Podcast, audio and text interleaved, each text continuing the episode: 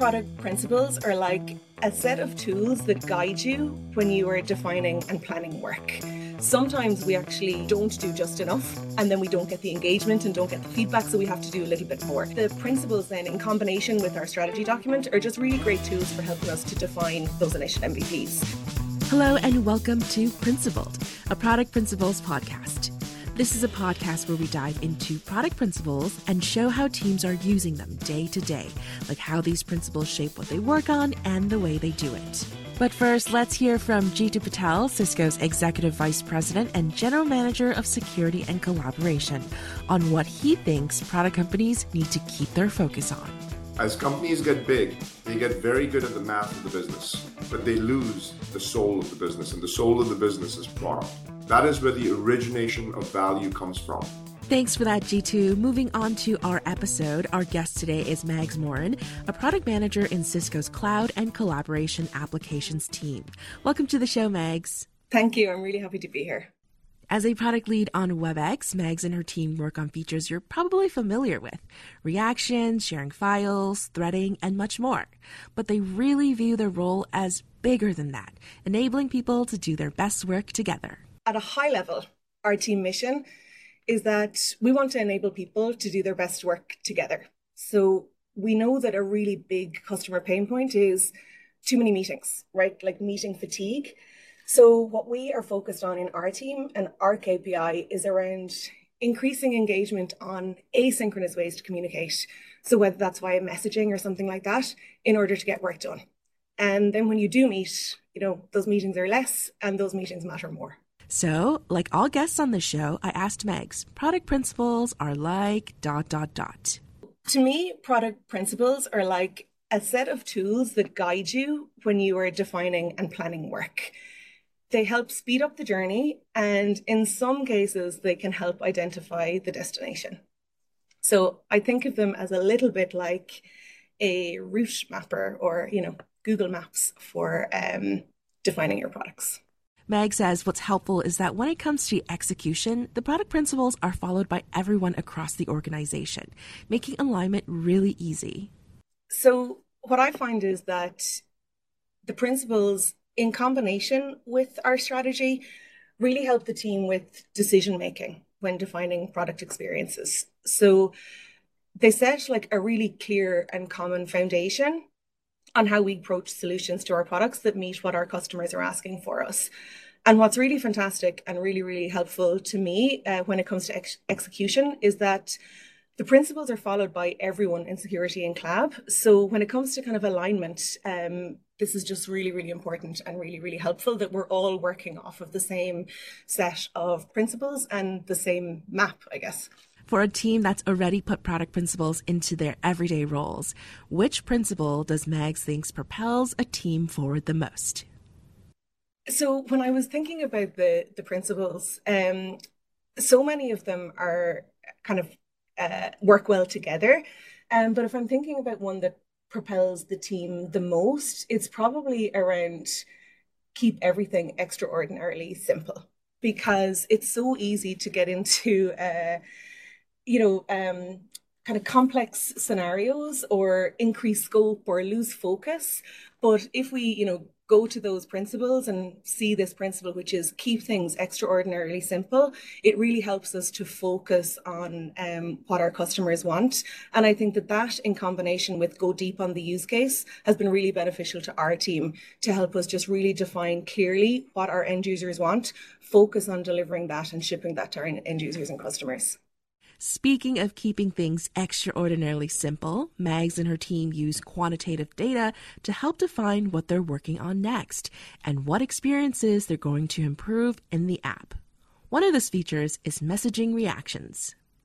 So we can see it from our data that people love reactions. We actually had a recent milestone um, in terms of the number of reactions posted in a given day in WebEx. And in the theme of celebrating adoption, which is one of our principles, we really celebrated that fact. And what we decided was okay, people love reactions. We're going to give you more reactions. So we increased the number of reactions that we supported from seven to 10. And what we're going to do in early calendar 23 is actually give people thousands of ways to react. Most of our users use a fraction of the capabilities of the product and we want to make those core experiences absolutely wonderful. Like when i think about the products that i love it's because the core functions are absolutely solid and slick. So we are sacrificing maybe more nuanced and niche features that that don't impact a broad set of users so that we can improve the features that everybody loves and just you know improve those features in the product um, so that because we really obviously we want to make products that people love Prior to the launch of public spaces in WebEx, you needed an invite to join, which isn't very inclusive.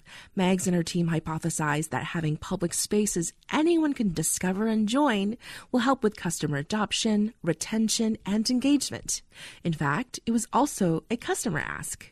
So public spaces was a long time customer ask. But if the initial scope and phase included everything that every customer segment needed and that all of our research showed us that we could do, we just weren't going to meet market expectation timelines for some of our key messaging customers. So we went deep on the use case and identified what were the core problems that we wanted to solve that would serve that broad set of customers. And we came up with three use cases that we wanted to target first. So one with hybrid work, we know that one of the challenges many people face is a feeling of isolation. They really kind of miss unplanned serendipitous encounters that they once might have had, you know, whether that's at the water cooler or in the break room over a cup of coffee. So, what we thought was having spaces that anyone in an organization can discover and join in order to join a conversation about any topic, whether that's a work topic, a technical topic, or a hobby, is just a really way, great way of enabling and building communities. So that was the first use case that we went deep on. Then um, we also understand that in many organizations, the culture of that organization means that discussions and decisions are open for everyone to see. So for these organizations, public spaces could actually be the default. Like every space that you create could be public so that anyone can just, you know, find, join that space and see what's going on in your organization. And then we also saw an opportunity for improving onboarding experiences with the availability of this feature. So for new people joining a company, sometimes WebEx might be a little bit lonely and having the ability to search and join spaces of interest to you could be really helpful for somebody joining a company um, for their first few weeks. To help define a public spaces MVP, the minimum viable product, Mags and the team perform research, competitive analysis, and talk to customers as well as end users. And even though they move fast because speed matters, the team also reviewed the feature with peers across design, product, and UX. And with the view that we could constantly improve the feature based on usage data and end user feedback, those three principles so go deep on the use case move fast because speed matters, and constantly improve really helped us define that MVP. So we wanted to deliver a customer value quickly, and we did that. We shipped the feature in September, and now we're actually improving and iterating based on the feedback on the metrics. So we agreed the scope.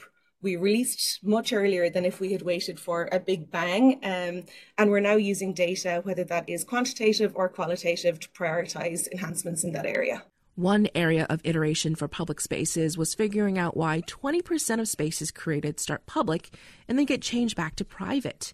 The team was surprised by this and conducted qualitative research to figure out why. Turns out the group of beta users are also power users familiar with the flow. What the feedback shows is that non beta users were not very clear on how this feature worked. But when you put the feature out to, you know, everybody and people that you don't have those skill sets and aren't as familiar, um, we were seeing that people were essentially, you know, making errors or, or doing things uh, unintentionally.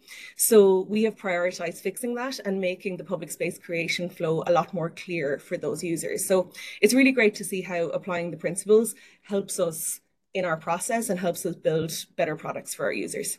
When it comes to the MVP, Mags says it's one of the hardest parts of a product team's job and that product principles really help define and narrow down an MVP. She defines an MVP as the first version of a feature with just enough capabilities to be usable and engaging.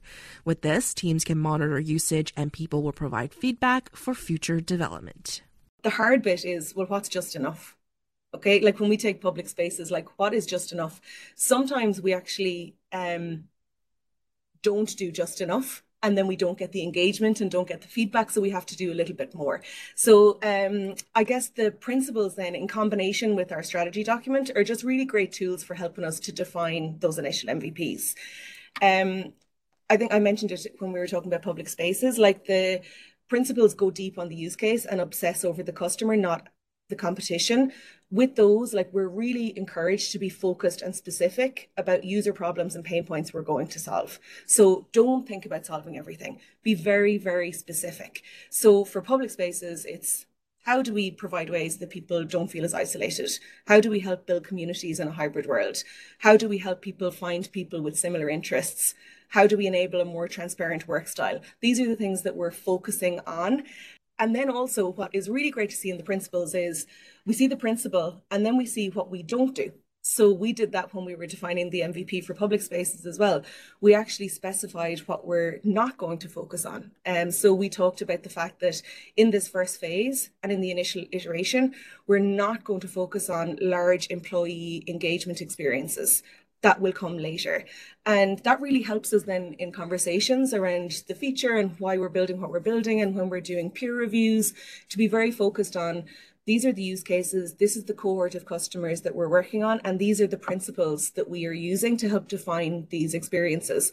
And because everybody's familiar with those principles, you know, it's you're not justifying everything from uh, you know, uh, from from scratch, right? You all have this kind of base understanding of what it is you're trying to do, as an example of iterating quickly from user feedback, Mags says the forward with content feature in WebEx was given top priority because the feature that was launched wasn't meeting user expectations.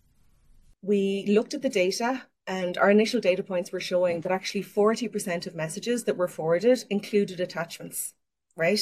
So that's obviously a huge number. And um, that means that for 40% of those instances, the user expectation would not have been met.